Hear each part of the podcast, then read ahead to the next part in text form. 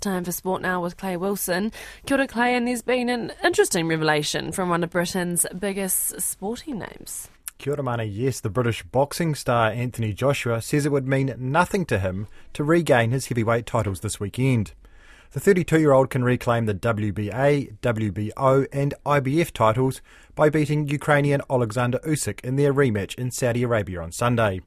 But Joshua gave an interesting response when asked what it would mean to regain the belts. Nothing. No, I'm just gonna be chilling. Just go back home, get back, go back to the boxing gym. It ain't that big of a big deal. For everyone else it is, but you know it is? You're only as good as your last fight. Once I win, what's next? It ain't a big deal because all that matters to people is what's next. They ain't interested that you just won. All it is, you just go back to your family, you go back home, and that's like, it's crazy, isn't it?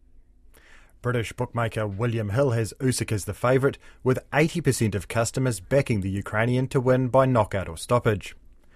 The state of emergency caused by extreme weather in Nelson has forced New Zealand Rugby to cancel tomorrow's Farah Palmer Cup match between Tasman and Hawke's Bay. New Zealand Rugby's Steve Lancaster says rugby has understandably taken a back seat to the situation people in Nelson are facing, with Trafalgar Park being used by Civil Defence as an emergency facility. The New Zealand golfer Ryan Fox has Augusta on his mind.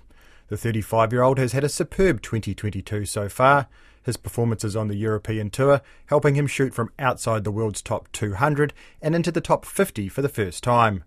Fox says staying inside the top 50 is his main focus for the rest of the year. It's important to get in all the majors. I think you get in a few of the bigger PGA Tour events, some of those invitationals.